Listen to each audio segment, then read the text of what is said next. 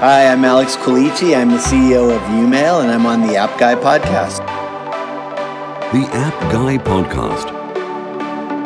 Straight from your host, Paul, the App Guy. Welcome to another episode of the App Guy podcast. I'm your host, it's Paul Kemp. So, uh, this is the show where we go around the world and introduce you to some fascinating founders and entrepreneurs uh, so that we can learn from them and uh, take their lessons into our own businesses and our own journeys. If you're a solopreneur, an entrepreneur, a, an indie developer, an app developer, working on side projects, all of these things, it's highly relevant to you. Listen and stay tuned because this is going to be a great lesson and particularly focusing on fundraising. So it's a really big topic. In fact, uh, I'm going through um, some struggles with uh, fundraising uh, with uh, Velap, which is an app that uh, I'm partly involved with, and so it's really um, I'm really always fascinated to learn how others are doing it. Um, let me introduce to you then uh, our guest today. His name is Adam Barker, and he is the CEO of MagnaPass. And he is uh, going through. Uh, he's already gone a pre-seed angel round of 150,000 and he's also ra- raising two hundred thousand pounds. So we're going to talk about that that process. So Adam, welcome to the App Guy podcast. Hi Paul, thanks for thanks for having me. Um, just a quick one, we're raising three hundred thousand. So yeah, uh, yeah, even better, even better, going even bigger. Well, let's, let's go straight into the fundraising round because honestly, I get this question so often like, how do you raise money? So I'd love to take you back to the start. You know, did you start like um, with any you know uh, to, to, take us back to the beginning where you had no money you had an idea. Um, how, how, did you get your first like uh, m- money in to s- start the company? Yeah we, we like you say we had no money. We had pretty much nothing. We had a really basic prototype and a few a few users um, really tried to heavily beta test it as much as we can but as you know money talks um, we we can go much further without um, having to actually raise any funds and get a fully fledged product out and, and start making some uh, some real money from it. Um, so yeah, it was it was about eighteen months ago uh, that we started having some sort of basic prototype and getting some users to actually engage with us, and um, having no no money at the time, I had to kind of be back and forwards, staying with my parents back in London and driving up Manchester, to Manchester, uh, where we're based, um, pretty much every week. And I slept in the car a few times, and it's, it's it was quite a, quite a journey. Um, Adam, you're going you're, you're going to get the. Um the, the, the, best interview here because we have had uh, an entrepreneur who slept in the, his office, but I don't think I've ever had anyone sleeping in the car before. Yeah, I mean, I, I, we did um, I did a pitch once actually in January of not January this year, but last year, um, and it was in the middle of nowhere. It was in the middle of Lancashire. It was some some um, some hotel in the middle of Lancashire, and I, I drove up from London that uh, the night before, thinking that okay, I'll, I'll try and get a place, uh, try and get like a, a bed in this hotel, um, uh, if they've if they've got any room. Didn't bother. To, I don't know why I didn't check um, to see if they had any availability. Uh, but I drove all the way up there. It's in the middle of nowhere, uh, miles away from anything, and yeah, I got to the got to the hotel and realised that they didn't have any spaces, and I was like, right, okay, the car it is. And during the night, it started to snow. and it was utterly freezing. I was in my big coat and joggers in my car, just shivering all night. Um, the pitch was in the morning. And I had to get changed in the car. It probably smelled awful. Um, and I, I, remember getting out of the car and I just slipped on some ice. And like, I felt like I nearly dislocated my shoulder. It was really bad. And you know how you get that really bad, sick feeling after you've hurt yourself. Um, I had to go in and do this pitch with like basically looking really ghostly faint. Um, which was an experience. wow. From that, we raised that, that's money. a fascinating so story. it must have done something. But um, yeah. so, so, that was the first bit where you ra- raised some uh, funding. Then we raised uh, we raised from an angel syndicate a little bit before that. Um, so we obviously went around the kind of uh, friends, family route to begin with, and see who had the connections, um, and see who where we can kind of connect some dots. Um, so this this is the time when I was kind of traveling up and down, trying to network as much as possible. Um, and yeah, I got to just got to the advice was um, get some fa- uh, friends and family uh, members involved. Um, not necessarily to invest, but they, they would have the network, they'd have the connections. So use your connections really wisely and uh, use the networks to the best of your ability because there are people you might not even think like it was it was one of our friends um, uncles that just had it. He's he, he did really well for himself. He, he started and, and um, sold quite a few businesses. Um, so we just we just use our network.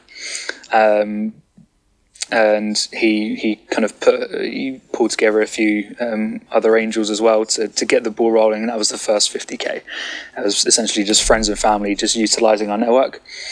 Um, so we use that to, to the best of our advantage. Uh, okay, let me let me uh, let's have a pause there because uh, this is really fascinating, and I often think we forget uh, that uh, if you have a great idea and you start talking about that idea, then people sometimes don't call themselves angel investors, but of course we do have a lot of people in our network that have money and are always looking for potential investments, and so what you're saying is the friend of the family it wasn't necessarily an you know a dedicated angel investor but liked the idea and, and got some money together for the initial seed. Absolutely yeah. So he he kind of uh, obviously at, at, the very early stage it's difficult to, to gain enough traction. So the, the best traction the more traction you can get the better. Um, so whether this is um, pre-sign-ups or people sign up to your landing page or your newsletter or the, even the most basic of things. Um, and we, we got a few pre-sign-ups. We got um, a really, I mean, it was a horrible prototype. I'm pretty ashamed to uh, to show that to, to, in the light of day ever again. Actually, to be honest, um, but it was it was really basic. Um, and yeah, I think he just really liked the vision and the the plan that we had going forward to, to really execute what we what we anticipated to, to do. Obviously, uh, as you may know, things don't go the way as as, as planned um, a lot of the time, but. Um, I think he saw that me and me and the other co-founder Sean were really driven to actually make it succeed, uh, make it a success. Um, so yeah, I think he just is showing a lot of passion in what you do, and showing that you have some expertise in, in your field, and um, yeah, like I say, using using the networks to the best of your ability. And it, I mean, they pulled together what 10k each. I mean, possibly to them, it's not a lot of money, and um, you you also got the uh, insurance of the SEIS and the EIS in the UK as well.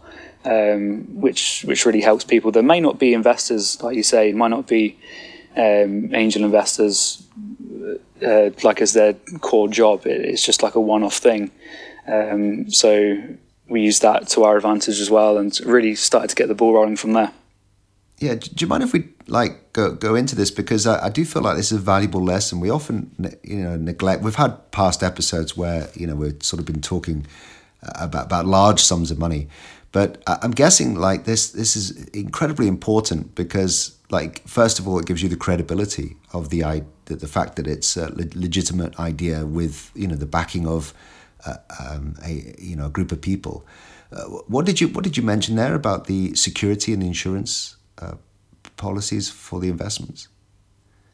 In the UK, you have the SEIS and EIS, which is um, it's uh, it's like a, a, tax rebate you get for um, investing in really early stage companies. Um, so with e, with SEIS, which is uh, we've got both SEIS and EIS assurance, which means SEIS is the Seed Enterprise Investment Scheme. Um, when I tell American people about it, it's a scheme, it's, it's, they automatically think it's dodgy. It's not. It's um, it's essentially it's essentially a fifty percent tax rebate on your uh, on an investment like an early stage investment, so a company that's not been around for more than two years. Right. Okay. And that, that's quite um, straightforward to set up, is it? Do you, do you think for our, our, listeners in the UK? Really, really easy. Yeah. I mean, you have to send over a, a pretty like an executive summary, and um, essentially the company they can see that the company's only been set up for for so long um, yeah, just an executive summary to send across, and they normally get it assured within a, within a month. I know the government takes so long to do things sometimes, so about a month is pretty good for them, I suppose.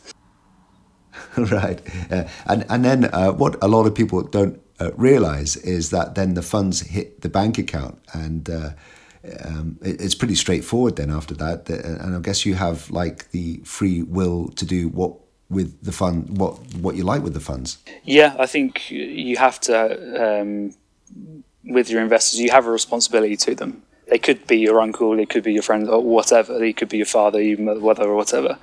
Um, but you have you still have that responsibility.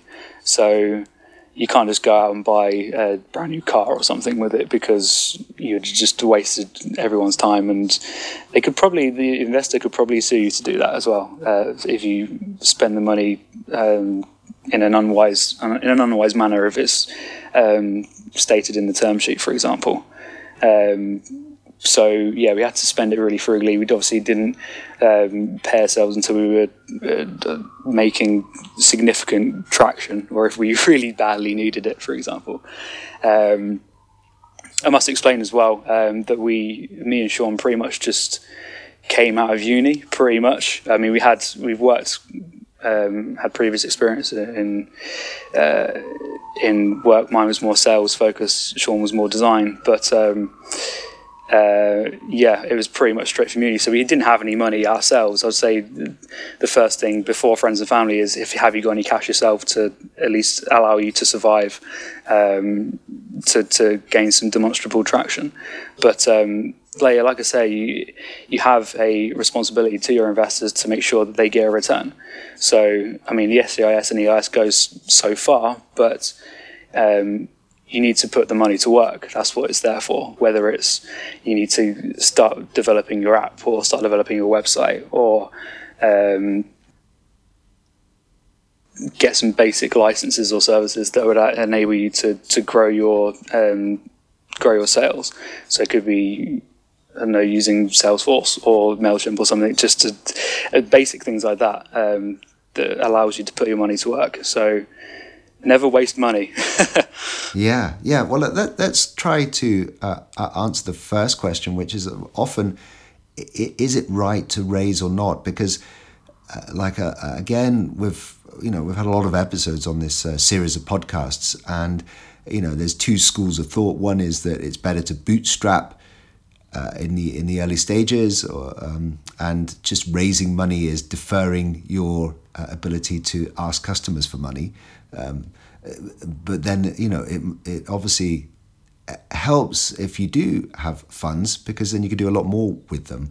Uh, um, do you have any views then on the sort of two schools of thought, the bootstrapping or you know like actually raising? It does depend on the type of business, I think. Um, if your product is um, inherently a revenue making product that it kind of instantly makes revenue, um, then the best money is customers' money, and you can bootstrap as much as possible. And uh, as an entrepreneur, you have to. The day to day is you have to just survive. Uh, whether that means, like you said, the previous guy slept in his office, slept in a car, whatever. You have to just survive. Um, um, and use your customers' money to grow. That would, that, if if it's an, a revenue generating product straight from the off, um, that's the best way to go. So that could be more applicable to uh, bigger SaaS projects or. Um, yeah, companies like maybe like ours that would take like transaction fees and uh, has um, that inherent revenue making ability in the product.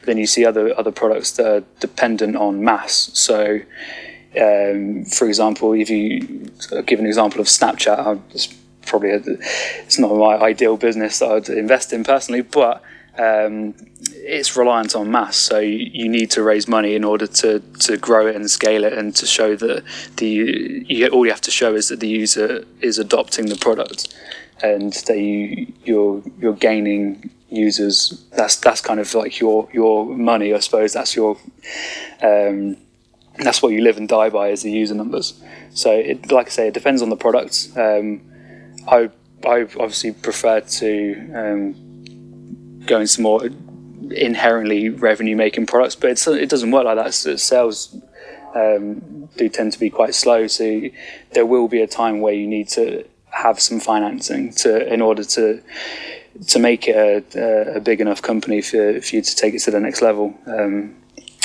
unless you've got stacks of cash Adam- anyway. Yeah, and Adam, I, I was I'm really interested in what s- strings come with the uh, the funds. You know, like for example, are there uh, specific uh, guidelines on what you can and cannot spend the money on, and and how is the reporting? Uh, I'm guessing like there's regular reporting back on the success uh, and managing expectations as well. I should think. Yeah, absolutely. As an entrepreneur, you have to be the optimistic one. Um, you may, I mean, you can put whatever financial financial projections out there to uh, to an investor. They've got to be relatively sensible, of course, but you still have to be a bit optimistic as to what you want to achieve because you're the entrepreneur. You've got to be optimistic about your business. Um, yeah, I think um, there isn't necessarily specific guidelines. It's more of like an unwritten rule that you you have to kind of spend that investment money as, as wisely and as frugally as possible. Um, like you say, there is frequent reporting. I mean, I meet one of one of our key investors um, pretty much once a week, um, and it depends how how active or passive the investor is as well. It's, it's on their back as well. They're taking the risk to invest in your company. Um, he, I'm not. I'm not saying that um, our investor that meets us every week is um, on our backs and really kind of nailing down on what we do and do not spend money on. but um, yeah, he meets us every week. We we do frequent financial reports and user number reports, etc. I think it's like I say, it's, it it comes back to that responsibility you have to your investors to say, look, we're actually putting this money to work. Um, which is I think is is very key for investor relations, and they'll respect you uh, going forward, if, even if you don't meet your targets. Which um, for an early stage startup, sometimes you will miss targets. It's not um, you won't have a hundred percent success rate on a kind of quarterly target, for example.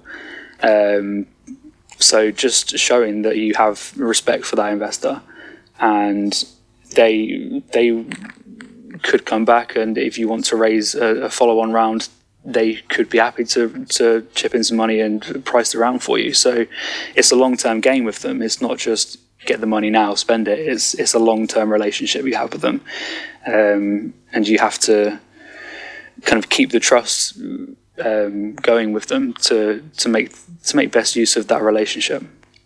Yeah, so Adam, let's let's move forward then to the next phase of your journey, which is uh, the Angel Syndicate. I think you mentioned, and uh, to to all of us who don't know what that is, what what is an Angel Syndicate? So a syndicate is essentially just a group of investors. So you have a lead, which was our um, our friend's uncle, and they essentially brought together their their friends or the people that they invest into businesses with um, in a group to essentially diversify the risk.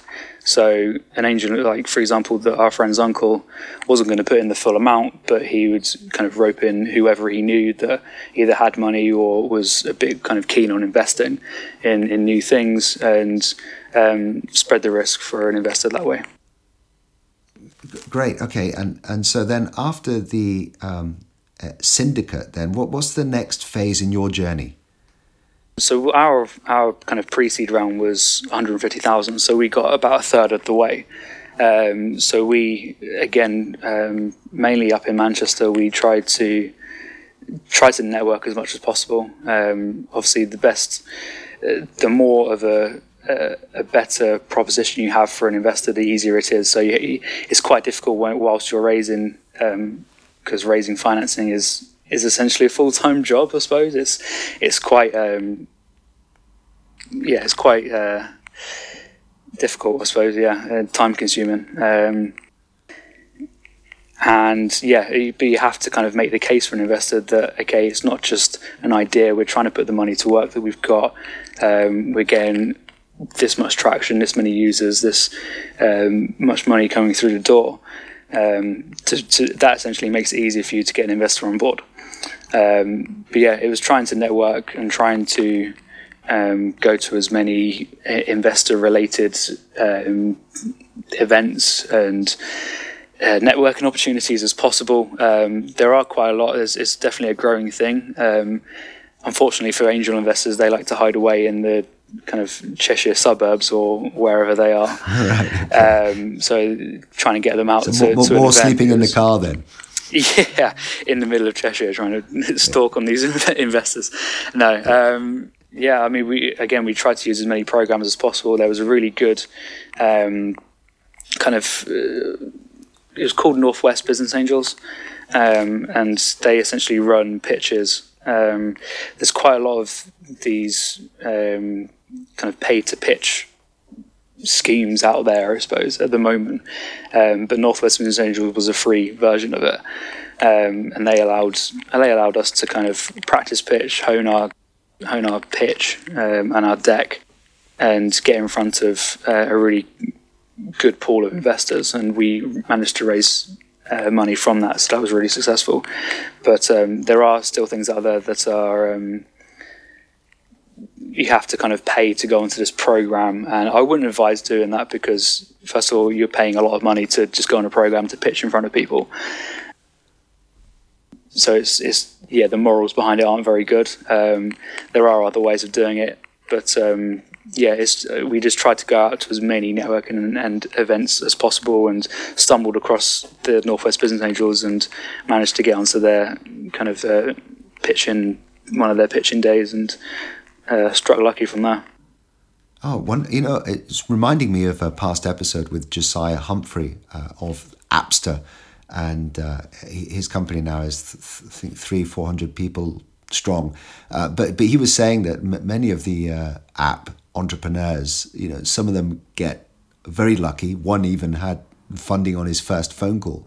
But the typical story is like you know it takes takes um, months, if not years, of continuous uh, pitching and rejection, and you just have to have that uh, passion, as you say, to keep going. You have to have the passion. I think you got to treat it as a, a kind of like a long term sales cycle. So luckily, I had I've had some kind of business development and sales experience. So you, you treat it as you're selling an investment to to someone. So you have to get your credentials out there. You have to obviously show your passion and show that you really believe that you can do it. Because as an entrepreneur, you, you know you can do it. It's it's, it's um, you understand the risk, but you believe in the product. You believe in what your vision is. Um, and yeah, treat it as a as a long term sales cycle. So you kind of make the initial contact. Um, you have a, a, deck or a one pager that uh, you have to act at, it has it has to act as a as a taster. You can't just show your cards straight away, uh, show show the deck straight away. Um, you have to kind of right. um, rope them into a conversation, I suppose, and initiate some sort of call or meeting with them because um, you can sell your business better than what a pitch deck can sell your business.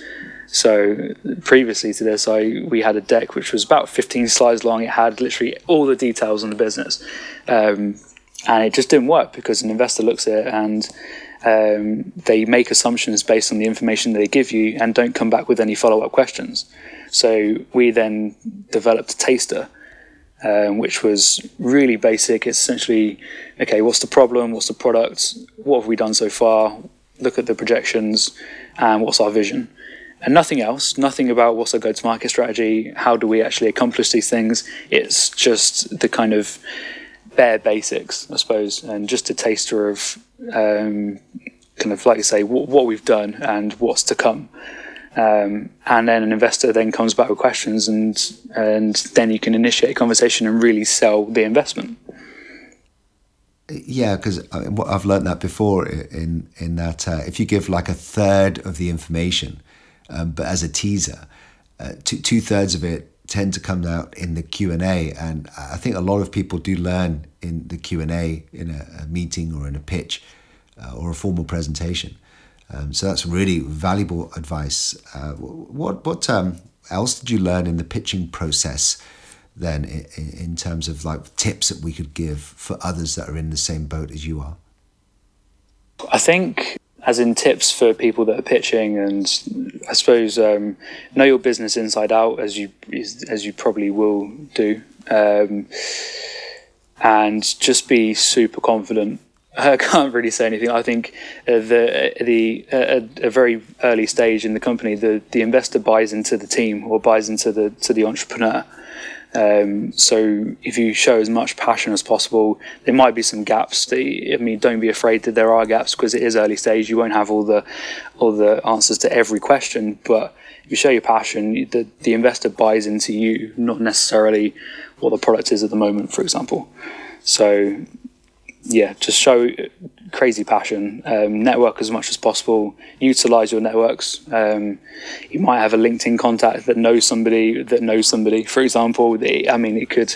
Um, yeah, just like I say, utilize as many networks as possible. Go to as many networking opportunities that there are. There's tons of them going on.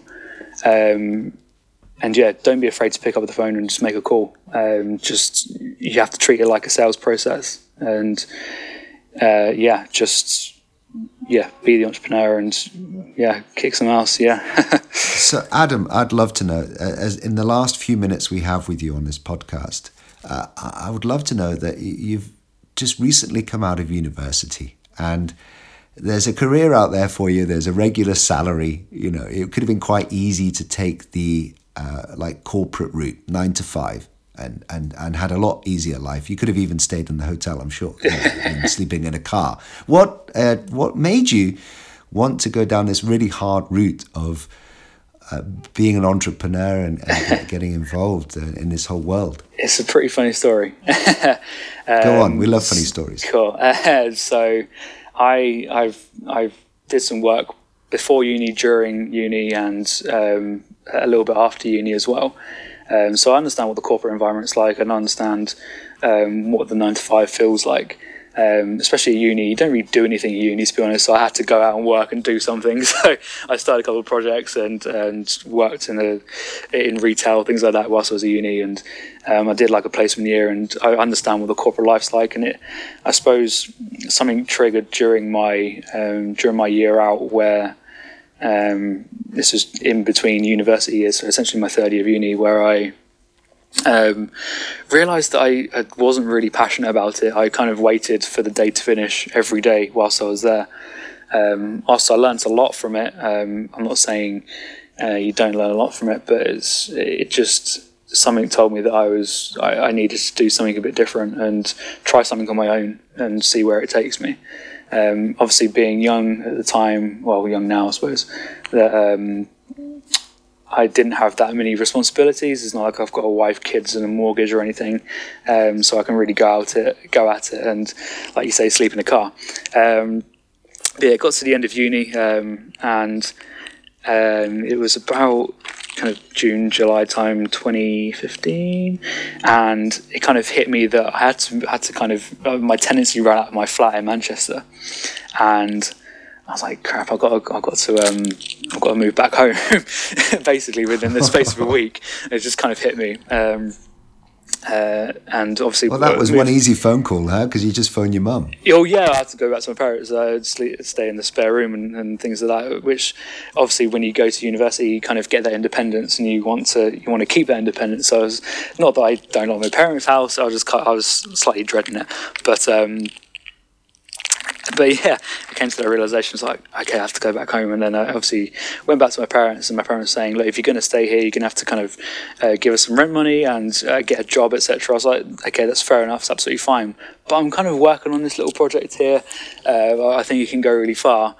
Um, and they basically said, is it making you any money yet? I was like, no, but it will, I promise. uh, um, uh, they weren't having any of it, so they're saying just go and get a job. I, mean, I've got a, a, decent degree from Manchester Uni, so um, I, I, went out and applied to those places. I um, I was mainly kind of more sales slash finance focused. That's what kind of my specialism. That's kind of my background. Um, so I applied to a lot of kind of like investment banking. Um, like uh, investment management type things and uh, financial advisory stuff like that. Um, ended up getting in the space of about a month or so about seven job offers, and ended up taking one of them whilst I was still working on on the on the Magnum Pass project, and. Um, I did. I, I, remember going in the first day. I said, "Okay, I'll give it. I'll give it a few weeks and see how it goes." Um, I ended up going in on the second day, and the the MD called me into his office said, Adam, you're doing really great. You, you seem to be fitting in really well, um, picking up things really fast. I was like, yeah, this really isn't for me. And I kind of just left on the second day. Um, and then that was that when it re- kind of really hit me where um, I was like, crap, I'm actually really in this now. I'm going to have to uh, really dedicate all my life to it and all, all, all all my guns onto it, I suppose. You, so, you know what's really funny about your story, Adam, is that uh, I'm actually now remembering um, various points in my life where I think I quit somewhere after a day, uh, and then somewhere after three days, uh, uh somewhere after I think I, I, was fired after two weeks on another job living in Sydney. Uh, so all these different various things. It, it's actually quite hard to go and resign after even just a day. yeah, I think yeah, I, I, think it's easier after a day to be honest because you don't really develop too much of a relationship with the business you're working in. But it's quite daunting. All these people that are listening, you know, like if if you've been in a job for like several years, for instance, uh, like I had at the time when I left my big job, uh, it's really really hard. Oh yeah, it's not an easy decision to make. I mean I think uh, I don't. I'm not saying um, uh, you can't kind of start a business whilst working either. I think um, you can still really pick up some valuable skills whilst working, but um, yeah, I just I, I got a sense on the literally on the first day where it's just like this isn't for me. I, I'm, I can not imagine myself being here for two, three, four years or spending the majority of my life in this place. I kind of something just told me my gut told me that I just had to just go at it alone and just yeah just go at it I suppose. Um, which during the process of that kind of next six months was I took on some really funny jobs. But um, just to kind of pay my way I suppose um, whilst working on the project. But uh, uh, yeah, uh, like I say, it's um, it's not it's not easy for especially people going being in um, being in a, a, business for a long time, um, obviously developing relationships with, with the business and people within it.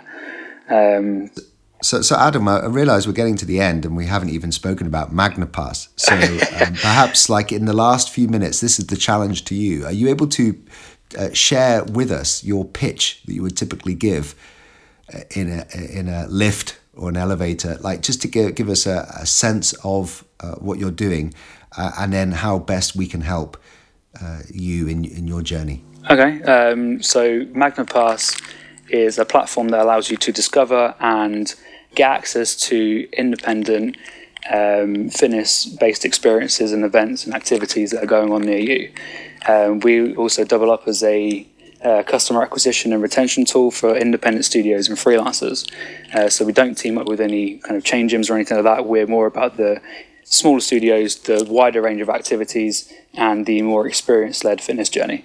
Um, so we've we've got just under a thousand um, kind of loyal users now, um, with hundred partners just in Greater Manchester. Um, obviously, doing pretty well revenue generating and um, yeah, picking up. Uh, oh, I mean, a month by month growth is about twelve percent now, um, and we're picking up a lot of uh, commercial agreements with larger companies to provide them with their wellness packages. Um, so it's quite diverse, um, and we essentially allow these independent studios that could be do, do, doing things like rock climbing, yoga, water sports, circuits, whatever you can imagine in the kind of fitness realm, uh, allow them to diversify their business model, uh, manage their business a lot better, market to new users. Um, and not just be reliant on drop-ins, which they currently are. Um, so yeah, it allows more allows them to build a, a, more stable business straight from the off.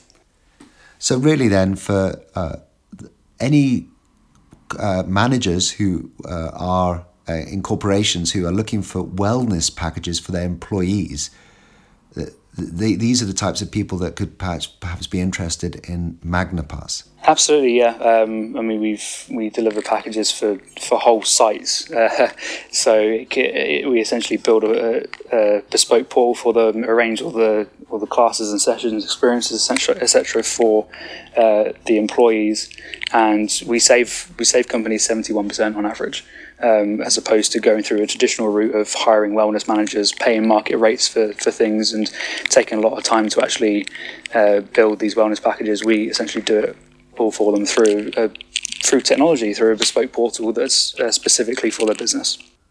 Yeah, and it sounds like it's beneficial as well for companies to do this because it's uh, looking after their employees a, a lot better. Oh yeah, absolutely. I mean, you, you see workplace stress and uh, that's that's kind of becoming more prominent, especially in, in things like law firms and um, even like investment banking firms, things like that. Stress is really high, and when stress is high, uh, productivity uh, dips. So the more you look after your people, the more people look look after you. So that's the ethos. Adam, it's been a beautiful story. Uh, I've really enjoyed it. You are the first uh, guest to uh, like have such an interesting story about uh, how you left uni and, and stumbled into entrepreneurship, and uh, especially the infamous sleeping in the car story. Uh, how best can people reach out and connect with you at MagnaPass? What's the best way? Again? Yeah, um, we're on Instagram and Twitter, so it's at Magna underscore Pass. me personally, I'm Adam underscore D Barker. Adam, it's a beautiful uh, story. Thanks very much for coming on the App Guy podcast and all the best with the continued journey with uh, you, your company. Thanks, Paul. Thanks for having me. Um, yeah, it's been good fun. Thanks. Yeah, and just finally, uh, Adam did actually uh, want to leave his uh, website. So let me just include that uh, as well. So please do go to magnapass.co.uk, magnapass.co.uk. Just wanted to make sure that we got the website in there. Of course, uh, full show notes are on uh, theappguy.co. It's episode 523 uh, with Adam Barker. And you can go to theappguy.co, theappguy.co to check uh, his website and other links to Adam. But of course, do go to magnapass.co.uk as well. Thanks a lot.